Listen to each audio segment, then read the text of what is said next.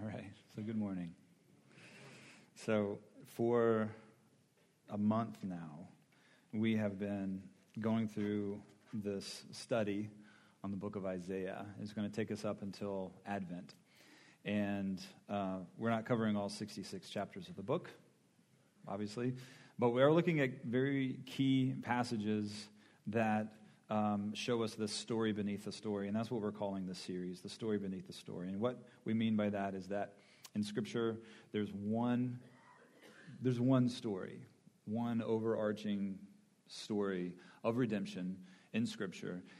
And there are also these sub stories that kind of support that. Um, and so we're looking at the story of Isaiah and how he propels this story of redemption forward. And just as a, a couple things, uh, Isaiah lived uh, 700 years before Jesus. He lived at a time when there were two kingdoms there was the northern kingdom of Israel, the southern kingdom of Judah. He's in Judah, uh, and he's speaking out against the idolatry that he's seeing around him. And what's also amazing about the book of Isaiah is that there really there are two time perspectives within the book.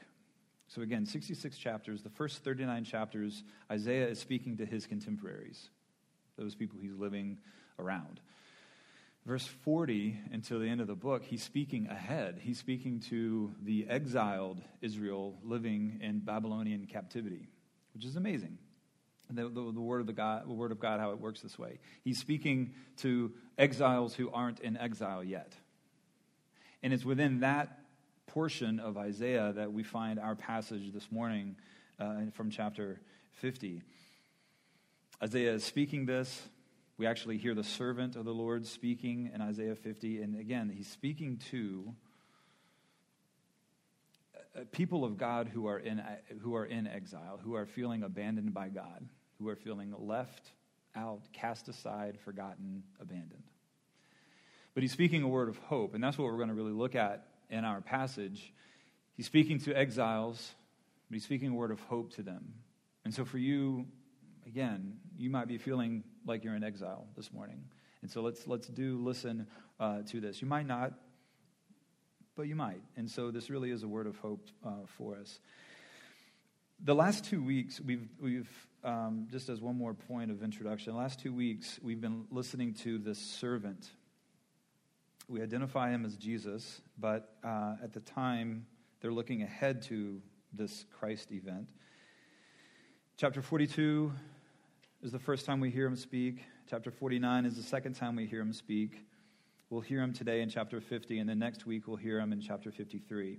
But what's interesting is that the first two times that we hear the servant speak, immediately when he's done, there's this song that's sung.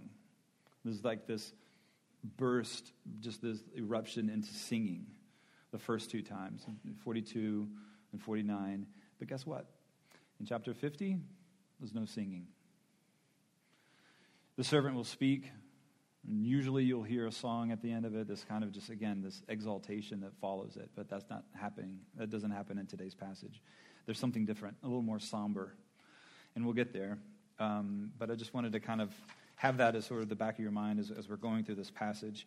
Um, let me go ahead, enough of like intro. Let me go ahead and read it, um, and then I'll pray for us again, and then, and then we'll jump right in. There's a lot to cover. Um, so uh, if you are willing and able, if you could please stand for the reading of God's word. This is Isaiah 50,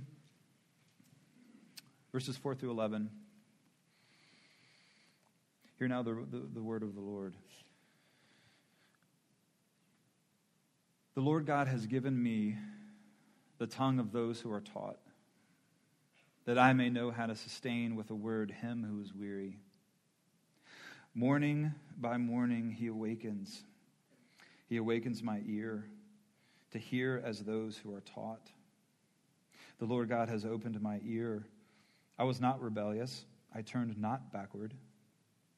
I gave my back to those who strike and my cheeks to, pull, to those who pull out the beard. I hid not my face from disgrace and spitting. But the Lord God helps me. Therefore, I have not been disgraced.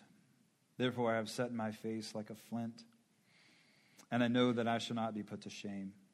He who vindicates me is near. Who will contend with me? Let's stand up together. Who is my adversary? Let him come near to me.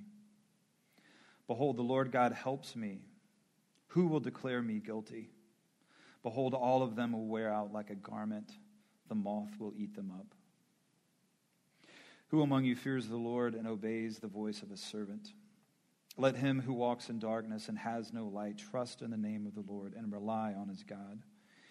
Behold, all of you who kindle a fire, who equip yourselves with burning torches, walk by the light of your fire and by the torches that you've kindled. This you have from my hand. You shall lie down in torment. This is the word of the Lord. Thanks be to God. You can be seated.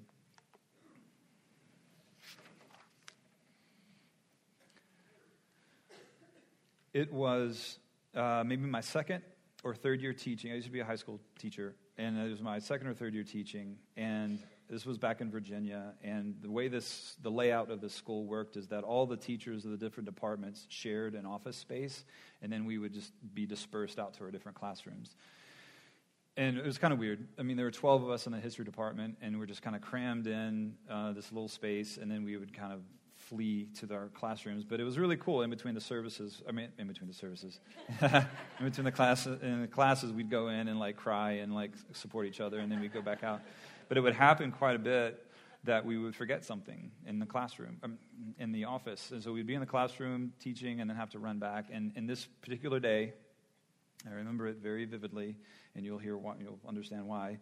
Um, it was a freshman class. It was World History Part One class, and um, I was beginning the lesson, and then I realized that I left a stack of papers back in my office. So I got them started on something. I ran to my office, grabbed the papers, came back. I was gone maybe 90 seconds. I walked back into the classroom. Are you nervous? Because I was kind of nervous. I walked back into the classroom, and this is what I saw. Every student of my 28 or 30 students, whatever it was, they had turned each desk in the classroom backwards. They were facing the back wall. I walked back in, again, maybe a minute and a half I was gone. I walked back in the classroom carrying the stack of papers, and every, even the desks that didn't have a student in them, they had turned that around also and facing the back wall. And the most amazing thing is that they were quietly doing their work. quietly doing their work. But it was, but it, like no giggling, no laughter, just, just doing their work, facing the back wall with their backs turned to me. It was an incredible experience. And thinking back on it, just the planning to execute something like that, that must have been in the works for a while. And I still don't know who was the ringleader in that. But, but let's just freeze right there, if we could, with that image in your mind a teacher standing at the front of the classroom, chalkboard, yes, back in the chalkboard days, lectern, standing there holding a, a stack of papers, and the entire class, backs turned to the teacher, faces turned towards the back wall. Do you have it? Because that is the picture we are to see in our minds when we read Isaiah. That's it. And, and actually, I think that's the picture that we can read, that we can have in our minds when we read most of the Old Testament, right? Sin entered the world through our first parents when they turned their backs on God, disobeying God, when they ate from the fruit of the tree. They listened to the voice of the serpent instead of the voice of their God. And through the Old, Old Testament, the, reading the, the, the history of Israel, we see time and time again God entering the classroom with his students, Israel He's desiring to instruct them on how to live in relationship with Him, to live a holy life, a fulfilling life, a life that honors Him for their good, for His glory. And yet, time and time again, He walks into the classroom only to find that the nation has turned their backs to Him. It's kind of hard to have a conversation with someone when their back is turned to you, right? Maybe a more up to date version of this would be trying to talk to someone when they're, on their, when they're playing on their phones. You're staring at the top of their head. It's hard to have a conversation with someone when their attention is not given to you.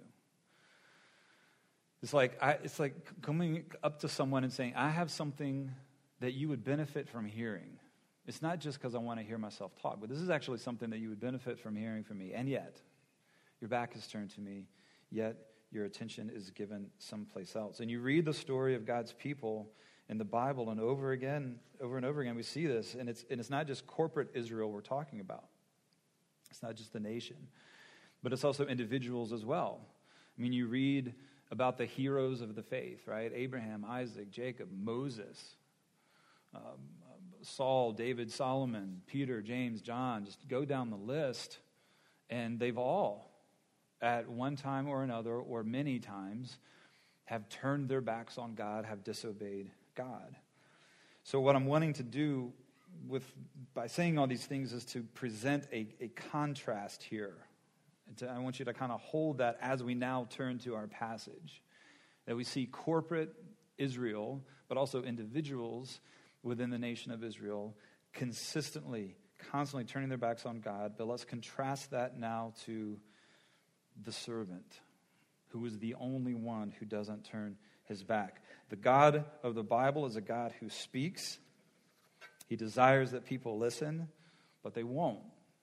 And so Isaiah cries out over and over again in his book uh, Israel, you have ears, but you can't hear. You have eyes, but you can't see. And yet, we contrast that here with the servant, the servant who does all that Israel, because of their calloused hearts, will not do. So let's look at verse 4 together if we can. Got that? Nice. Okay. Verse 4. The Lord God has given me the tongue of those who are taught. And again, this is the servant. This is Jesus speaking in Isaiah. The Lord God has given me the tongue of those who are taught, that I may know how to sustain with a word him who is weary. I just want to stop right there. One thing to pay attention to right here at the very beginning, right off the bat. Maybe you, picked, maybe you heard this when I was reading the whole passage. This phrase, the Lord God, it's used four times in this passage. And rule number one, when you're studying Scripture, is pay attention to repeated words, repeated phrases. They don't have bold and italics and like big raising the font or anything like that. The way the writers would show emphasis is to repeat things. The servant is speaking, and four times he repeats this phrase, the Lord God, because what he's wanting to do is emphasize that which commands his attention. Or who, right? Who commands his attention? It's through the repetition of this phrase that we learn that the servant is unquestionably aware of his calling. He's being commissioned by God for a very specific thing for something that no one else in all of history can do. And the way that the word Lord is being used, I need to bring that to your attention also, and I'll, I'll, be brief with this. But sometimes, I don't know if you've noticed this, but sometimes in the Old Testament you see the word Lord written in all caps, sometimes only written with just the capital L. What's that about? Those are two different Hebrew words. All caps refers to Yahweh, the creator, the sustainer, the ruler, the, the um, all the omnis, omniscient, om, omnipresent. That's Yahweh. That is the Lord, capitals, all capitals. Then you have sometimes Lord, like in our passage, with just the capital L, usually referring to the Hebrew word Adonai, which is a um, like a title or a rank. It is to show a difference of position. You are here, I am here. And so when we when we see in this passage the Lord God, it's Adonai Yahweh. It is the Lord God, the teacher. I am the student. So again, morning by morning, the verse continues, He awakens. He awakens my ear to hear as a student, as those who are taught. And we see the servant's devotion morning by morning, daily. There's this rhythm. He's awakened to listen to his master's teaching. He's being shaped and molded, equipped, and instructed by the Lord God. Real quick, Luke 2, we read about Jesus being in the temple, much to his parents' right? Sometimes frustration, I guess. I don't know. But he's being he's in a temple. Luke 2 goes on to say that he was growing in wisdom and stature. God and, and other men, he was growing in favor of them. Now, if I stop real quick, you may be asking the question in your mind, as I was this week okay, so this is Jesus, second person of the Trinity. He's God, and yet he has to learn things. Is anyone thinking that, or is that just me? Maybe it was just me. Maybe you're thinking that. And I don't want to spend too much time on this. It's been hotly debated since 451 AD, the Council of Chalcedon. So I'm not, we're not going to just land this plane uh, right, right now. But I do want to say that what we do, I mean, this is the mystery of the Christian faith. God is totally 100% God, so yes, but he's also 100% man. So have a great Sunday. we have to we have to just enter into that tension and, and trust that i mean he was being instructed uh, and he was obedient to the lord's teaching and no one else in all of history has, has, has done that one person two natures the servant now you would think let's move on so you'd think that because of his obedience he would be he would be rewarded good job here, here is your reward. But let's look at what happens. Verse 6 I gave my back to those who strike, my cheeks to those who pull out the beard. I hid not my face from disgrace and spitting. There's a nice poetic play. And by the way, if you were to go back through this passage, I, I found 12 poetic parallels in this one passage.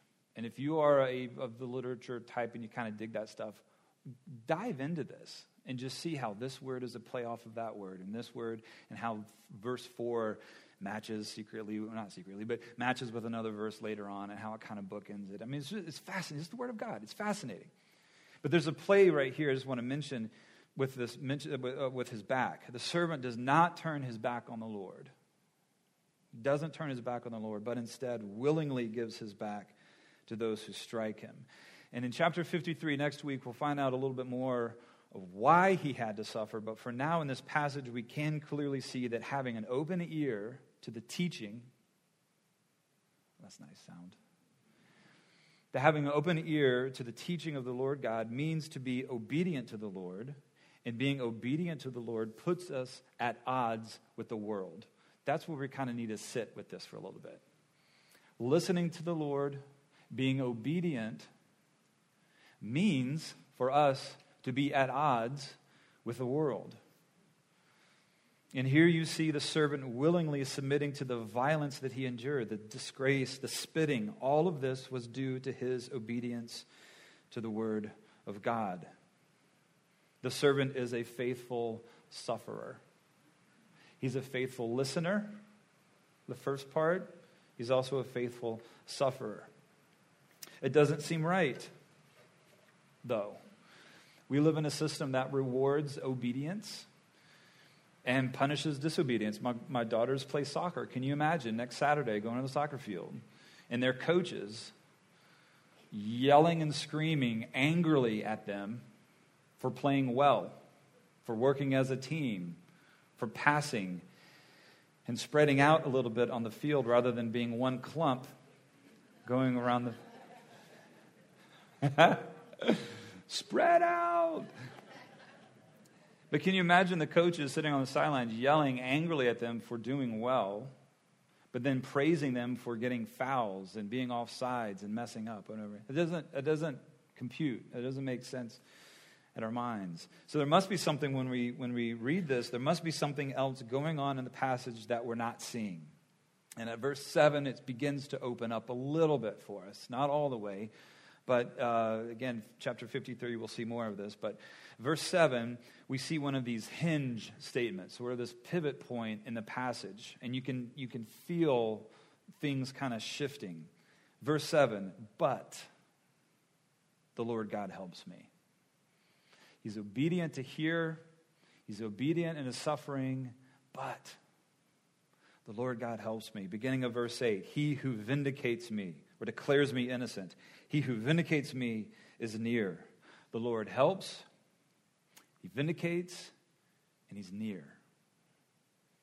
We haven't sensed that yet in the passage, but here it is. We now see the servant as a faithful believer, faithful listener, faithful sufferer, but also a faithful believer. He believes and trusts that the Lord God is near, declaring him innocent and helping him.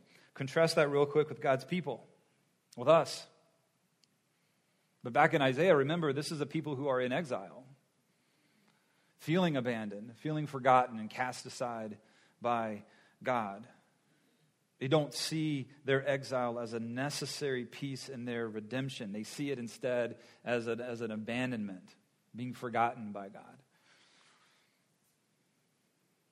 But the servant's knowledge that the Lord God is, in fact, close and helping him changes everything. How does the servant respond? He sets his face like a flint, which is a poetic way of saying he is standing on this firm determination and firm knowledge that the Lord God is close and is helping him. He's standing firm, he's setting his face like flint. He knows that he will not be put to shame. He knows that he has not been disgraced. And therefore, he is able to say to his adversary, Bring it. I know who I am. I know that I have been declared innocent. I know that my Lord God is close to me. I know that he helps me. Therefore, bring it, adversary, Satan, my flesh, the world, bring it on. The Lord helps me. Who will accuse me? Who declares me guilty? We see this in verses 8 and 9. It's the Lord who declares me innocent. Who, therefore, can, can call me guilty? We just read in Romans 8 who will stand against Christ? If the Lord is for us, who can be against us? And the answer here is no one. Even those who try, as the passage goes on, even those who try will wear out like a garment, a garment eaten up by moths.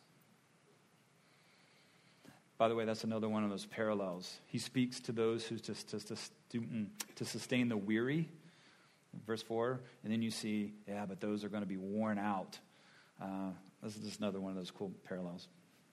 Sorry to nerd out there for you for just a second, but it's just, they're all over the place. So let me now, now that we've, we've kind of done this study, let me just pause and ask you this question What direction is your desk facing? What direction is your desk facing? I began this sermon with that picture of me walking back into my classroom, only to find the entire class with their desks turned, facing the back wall, with their backs faced to me. And let me now tell you how that story ends. Uh, and I have to give myself credit because I think this was pretty awesome what I did. Um, I walked back in the classroom. I stood there for a moment, sort of taking in what had happened, checking to make sure I was in the right classroom and all that. And then, without saying a word, I walked to the back of the classroom. I handed out the papers, totally straight faced, and just continued with the lesson. Total, they did not expect that at all. I turned the table, turned the desks on them did you get that pun? Because I, I actually worked a long time on that to turn the tables, but the desks were turning, whatever. But I walked to the back of the classroom, which I guess is now the front of the classroom, and I just continued on my lesson. But I think there is something in that, okay? And, and here's, here's what I want us to see the Bible teaches, and we believe, that we are all born, every human being throughout the ages, we are all born with our desks facing the back wall, so to speak. Born not listening to the instruction of the Lord. And not just not listening, as in like we're ignoring, we hear it, but we're ignoring it. Yeah, that's the Lord God speaking. That's Yahweh, the, the sovereign creator of all things, but I'm just going to ignore it. No, we're dead spiritually. Ephesians 2, we are we're dead. We're not hearing anything. We're not choosing to be in rebellion. We're born in it, swimming in it. But here's the beautiful thing in love, in grace, in mercy, what does God do? He doesn't stand at the front of the classroom and tap his pen on the lectern to try to get people's attention and just stand there waiting for us to like I don't know, give in eventually and turn our desks around, what does God do? He goes to us. He enters in to our mess. He enters in, picture him just kind of entering in, walking in our disobedience to get us. by his Spirit to give us the ears to hear, the eyes to see, a renewed heart, a renewed mind, one that was dead but is now alive, removing that heart of stone, replacing it with a heart of flesh. But here's the thing with that it required a sacrifice. God is just, and disobedience requires punishment. And that's what it took to turn us around, to give us those ears to hear. We had to be vindicated, declared innocent, in order for the holy God, the third person, the, the, the, the Spirit, to enter in. If we had not been declared innocent, and the holy God, the holy God was unable to enter in because we were, we were still just dripping in our sin, dead to him. Christ died, punishment paid for, Spirit enters in, declares us free, vindicates us. In love, Christ entered into our mess. Jesus, the servant of the Lord, offered his back to those who strike. He hid not his face from disgrace and spitting to get us back. The spitting we see in Mark 15, Matthew 27 especially, we see what we're reading in Isaiah played out in real time. You read the Gospels and you read his Passion Week and you realize and, and you, you, you, read, you, you read that with this story underneath that story and you see how this was propelling us forward to that redemption, that moment of redemption when Christ died for us. But then he was raised, he is vindicated, he is exalted. That's why he can say in those verses, Who who will call me guilty? Who will contend with me?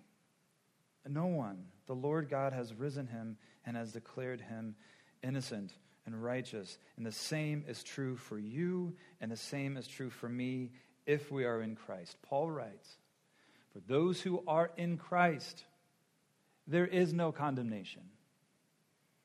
There is, therefore, now no condemnation for who? For those who are in Christ. Just as Christ was declared vindicated, innocent, though he died the death of one who had uh, been disobedient, everyone claiming he, was, he had sinned, he's declared righteous. And for those of us in him, the same is true for us. There are all kinds of things we do, all kinds of things we think, all kinds of things we, we say even things that we don't do that we should, that leaves us feeling condemned, leaves us feeling ashamed, uh, leaves us feeling cast aside and disgraced. That might be you this morning. That might not be you this morning, but that might be some of us.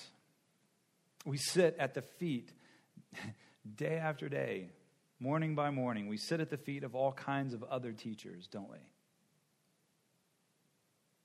trying to become like them, seeking their light to illumine our darkness. Certain celebrities, comedians possibly, that's kind of my thing, listening to comedians and being like, oh, I want to have his worldview. Certain authors, certain musicians, certain fashion critics, certain designers, certain political, political thinkers, certain social commentators, all these other voices that we listen to and some of it is helpful, sure. I'm not saying don't listen to any of those things, but be aware of who you're being discipled by, I guess is my point. Because we're all being discipled by someone, some thought. Be aware of it.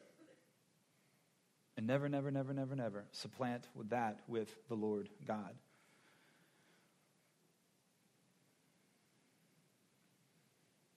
What do we do though?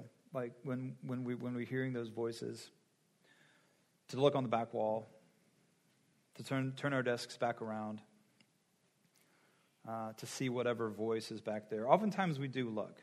I mean, we do. Uh, we turn our attention away from the Lord, and momentarily we become a disciple to something else. While we may have our attention elsewhere for a moment, in the end, all that will become is a garment eaten up by moths. The promise, though, is that through what's called sanctification, we will die more and more to sin. In other words, we'll die more and more to that desire to look on the back wall, and we will live more and more unto Christ, live in more, more and more unto righteousness, as our confession states. In other words, our desire to look at the back wall will decrease, and our desire to sit at the, at the feet of the Lord God will increase. I mentioned earlier that um, other times that Jesus speaks in Isaiah, there's been this call to sing in response to what he said. But here, time, here it's different. And so I'm going to let me conclude with this. This time it's different. There's not a call to sing here, there's an exhortation, sort of a, a, state, a sobering statement, a call out to us. And so let's look at this real quick. Verses 10 and 11. Who among you fears the Lord? So the servant has spoken. And then, and then we conclude here, um, and I believe different ways to interpret this, but I think this is now Isaiah speaking again. And he's saying this to Israel. He's in, through the Spirit. We are receiving this as well. So I'm compelled to ask this question to you, Grace Mills River: Who among you fears the Lord?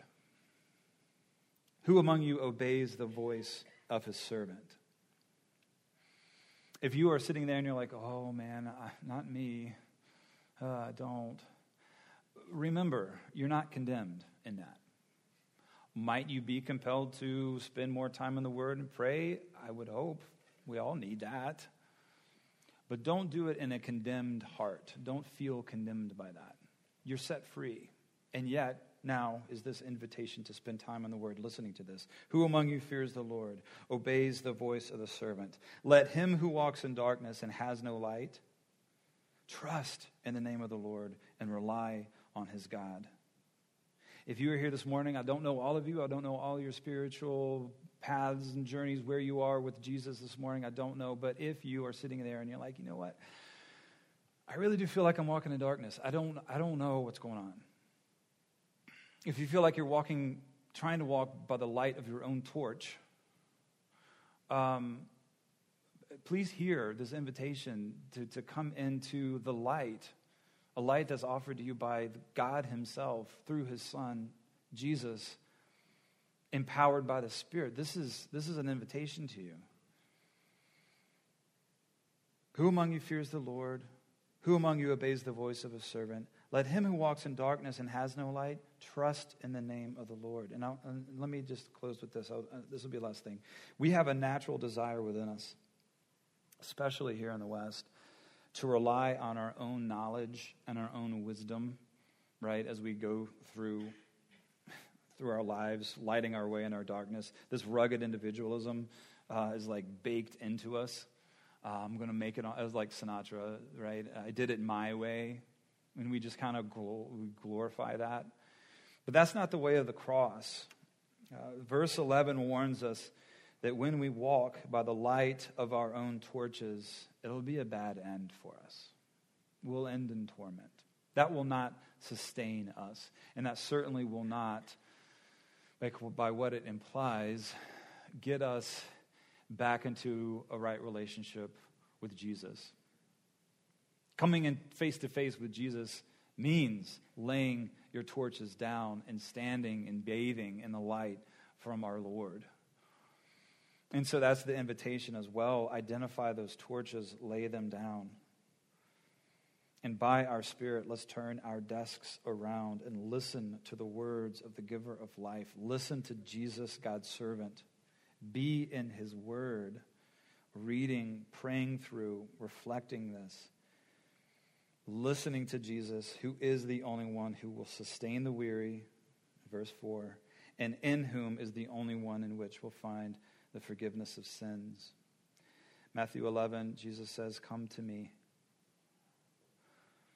all who, relate, all who labor and are heavy laden, and I'll give you rest. There again is verse 4, and so that's our invitation. Let's go to Him. Lay down those burdens enter into that rest. He is the one, because of his obedience, who gives us words to sustain us, he gives us the Spirit to sustain us. Let me pray for us. Jesus, it is, um, it is a somber end. Uh, this passage, the way, the way it ends with this, this question for reflection. And so I pray that, that, that our hearts will be examined. Where there needs to be repentance, Father, in your love, lead us to repent, knowing that we are not condemned. You're just wanting something more for us. I pray for those who might still, right now, uh, not uh, profess a faith in you, Jesus. I pray for those who feel they're still walking in the light of their, their own torches, or simply just walking in darkness. Move in them, stir within them this longing to lay down their torches, to enter into rest, to come home into a restored relationship with you, our Father. And we pray this in Jesus' name. Amen.